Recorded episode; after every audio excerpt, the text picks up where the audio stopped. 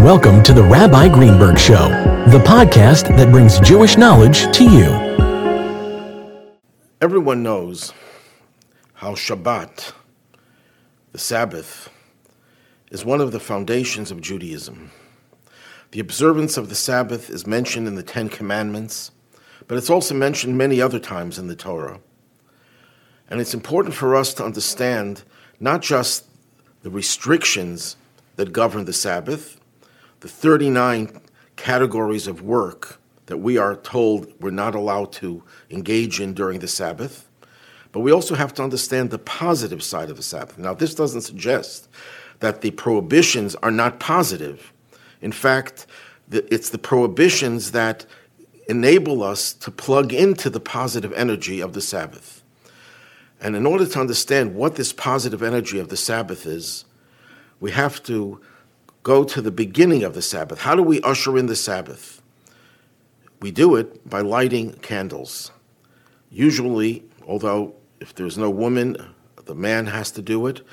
But usually, when there is a woman in the house, it's her privilege and her responsibility to light the Shabbos candles before the onset of the Sabbath, that is, before sunset. What is the reason for this observance, and how does it connect to this week's Torah portion? But we'll start off with the Torah portion where it talks about constructing the Mishkan, the tabernacle, the portable sanctuary in the desert. And the Torah tells us that Moses gathered the Jewish people after he came down from the mountain, and he tells them about the construction of the tabernacle, but he also tells them not to light a fire on the Sabbath, that one is obligated to observe the Sabbath, and one of the things that one is prohibited from doing is lighting a fire. So here we have the importance of the Sabbath reiterated because it's already mentioned in the Ten Commandments, but it's repeated here to emphasize its importance, its centrality, and how it enhances the building of the sanctuary. By not working on the Sabbath, you are creating a sanctuary for God, and you enable God's presence to be felt in that sanctuary and through it in our own lives. So, how do we usher in the Sabbath? We usher it in by lighting Shabbat candles. So, what is the reason why we light Shabbat candles? Reason number one, it's to honor the Sabbath. It's to show the honor that we want to accord to this very special day, a day that God designates as His day of rest. A second reason is that it is intended for us to enjoy the Sabbath. When a person sits in the dark, they can't really enjoy the food that they're eating. And one of the things that we're obligated to do on the Sabbath is to enjoy it, to plug into the Sabbath delight. The, the uh, prophet refers to the Sabbath as a time of oneg. Oneg means sheer delight. So, in order for us to enjoy the Sabbath, we light the Shabbos candles. And even today, when we have electricity, still the additional candles enhance the enjoyment of the Sabbath. A third reason given is in, in order to ensure the peace. If it would be dark in the home, people would stumble, people would trip, and it would create friction in the home, and it would disrupt the peace in the home in a very literal sense, so that when we light the candles and there's light, we prevent this type of discord to result in our home. But even where there is no danger of discord or tripping, it also has the significance of enhancing the serenity and the peace of the Sabbath. That's the nature of light. It enhances the spirit of peace, of serenity, and tranquility. So, those are the three primary reasons given. But there's also a fourth reason that's offered by Rabbi Yosef Karo, it's based on what he writes in his commentary on the Torah. Rabbi Yosef Karo was the great author of the Shulchan Aruch, the Code of Jewish Law, but he also wrote a book on the Torah called Magid Misharim. And in this book, he explains, based on this week's Torah portion, where it says, Don't light a fire on the Sabbath. Now, the text itself is not clear what that means. In the oral tradition, it was passed down from one generation to another and this is what most of Judaism is based on the oral tradition, the prohibition of lighting fire is on the Sabbath itself, one is not allowed to actually light the fire. You can't strike a match or any other way of creating fire during the Sabbath itself. What about lighting before the Sabbath? Well, that you're allowed to do. You're allowed to have the fire burning during the Sabbath. However, there was a breakaway group. Earlier group was called the Sadducees. Later on, you had the Karaites who rejected the oral traditions of Judaism. And therefore, they interpreted this verse literally and very narrowly, or, or may I should say, really more broadly, that you're not, alone, not only are you not allowed to light the fire on the Sabbath, you're not allowed to have fire in your home on the Sabbath. As a result, they would sit in the dark, in the chill of winter, and they would eat cold food because you couldn't keep the fire burning, so you had no illumination, and you couldn't heat the house because you couldn't keep the furnace, the fireplace burning, and of course the food was was cold. We know, based on our oral tradition, that you were allowed to have a fire burning during the Sabbath as long as it was lit before the Sabbath. And that is the fourth reason why we light Shabbat candles to demonstrate that we follow the Torah in its entirety, the written Torah and the oral Torah. And therefore, we, we, we not only allow ourselves to light fire before the Sabbath and to sit in the warmth of the home and in the illuminating uh, presence of the candles, but also eating hot food in fact, there's a Jewish custom to eat cholent. Cholent is food that was left on the fire throughout the entire night and part of the next day.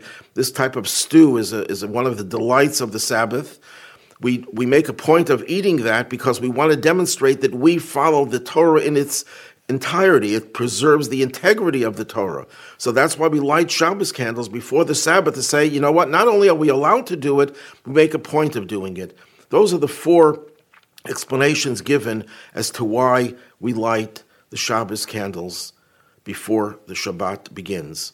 What does that tell us? That Shabbat has four elements to it that are all represented by the lighting of the Shabbos candles. Number one, the first reason we gave was honor. When you honor the Shabbat, you're honoring God because it's God's role in creation of the world that we are remembering on the Sabbath, that we are commemorating on the Sabbath, that we are reliving on the Sabbath. The Sabbath is the day that God rests. And when you rest on the Sabbath, you're affirming your belief that God is the creator of the universe. And you want to re- give your respects to Him. You want to show Him how we honor the Sabbath, but we honor God vicariously by honoring the Sabbath. That's the first reason. The second reason that the Shabbat candles is to bring us to a state of delight. What does that mean, and how does that relate to God's relationship with the Sabbath?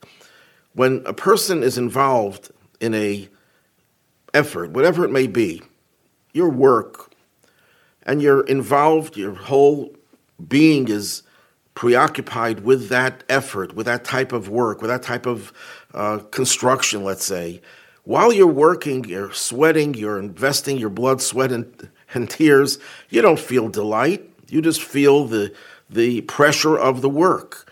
But as soon as you finish the work, and you could say fait accompli, you see the beautiful construction that you engaged in, you could sit back and derive sheer delight from your experience, from your efforts, from fulfilling your dream.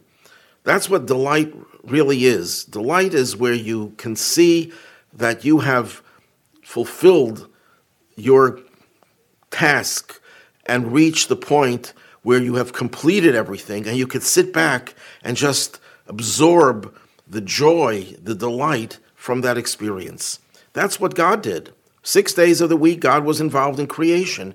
On the seventh day, God withdrew into himself and God's essence is this sheer delight. Well, that's what happens with us every Shabbos, every Sabbath. We work all the week, which is a mitzvah to work during the week.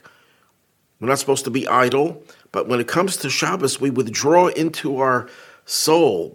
During the week, our soul is extended, projected outward, involved in whatever activity we're engaged in. Come Shabbos, the soul, the energy of the soul withdraws into its essence, and at that point, it experiences the greatest amount of delight.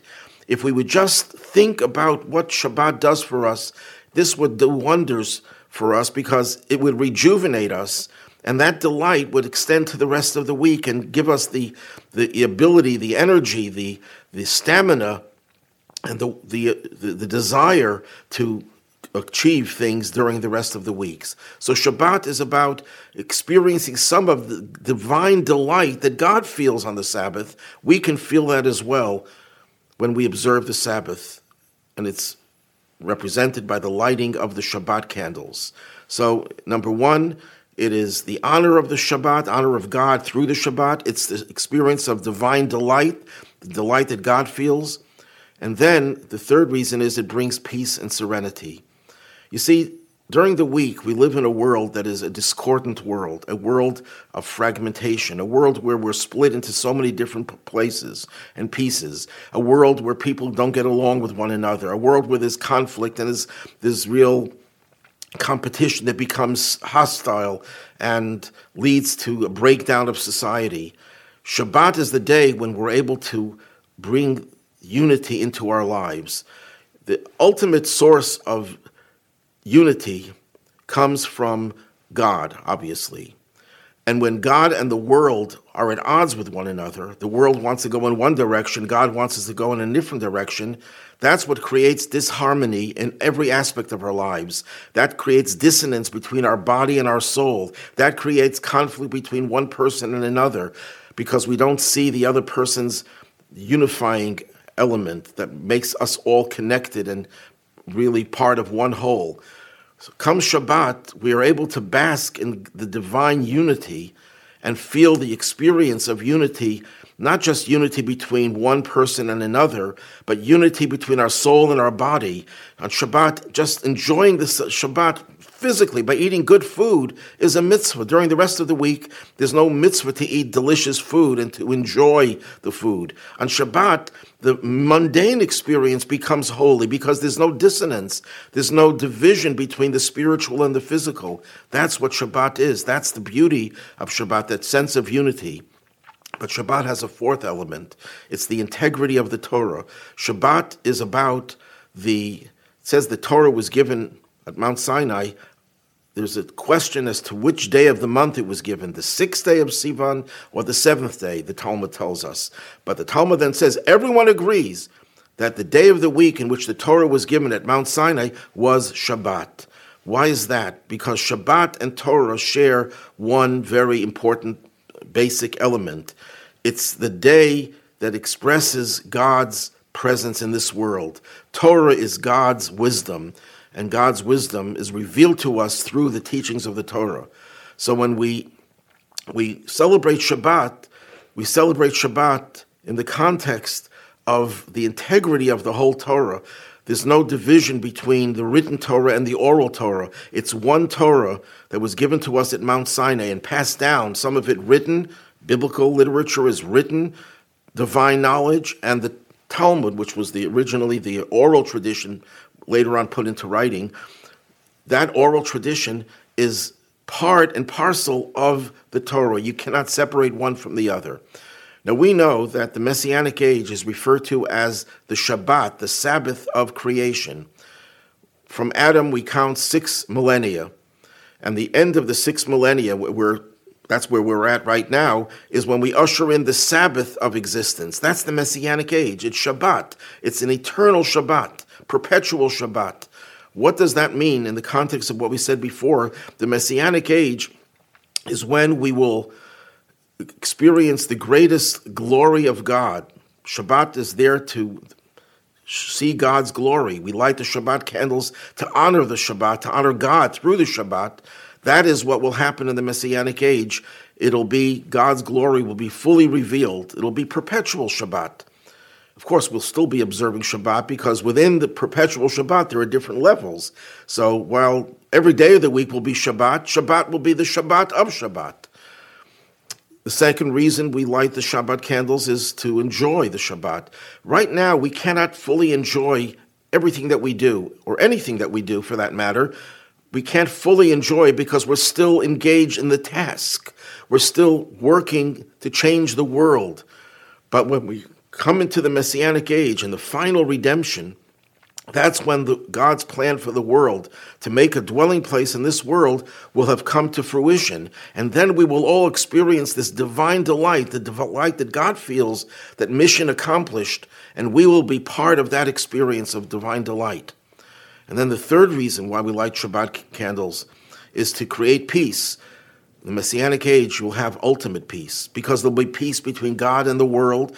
That will engender peace between one's body and one's soul. And once you're in touch with your soul, that will unite you with everyone else. And there will be total unity in this world. There will be no more war for sure. There will be no more rivalry, as Maimonides puts it, no more competition, no more of division between one person and another. Why? Because the whole world, Maimonides writes, will be filled with the knowledge of God. And he quotes Isaiah that the world will be filled with the knowledge of God as the sea is covered with water. We'll be submerged in that knowledge and we will experience utter unity. But the fourth reason is also true. Right now, the Torah's integrity is sometimes called into question. Sometimes we challenge, some people challenge the, the authenticity of the Torah. But even those who absorb and accept the Torah in its entirety can only understand certain dimensions of Torah. There are hidden dimensions that are elusive, that are beyond us. That means we don't have the complete Torah. The Torah is not unified because of the exile conditions. In the Messianic age, all of the levels of the Torah will be fully revealed. We will see the integrity of the Torah restored, the unity of the Torah, that all parts of Torah are part of one divine wisdom. And all that is represented by the Sabbath. And when we light the Shabbat candles, we should have in mind that that is giving us a taste of the future, a taste of God's glory, God's delight.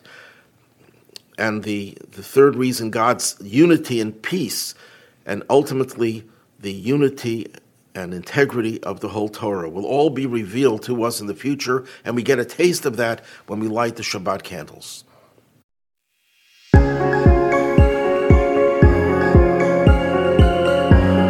Thanks for listening to The Rabbi Greenberg Show.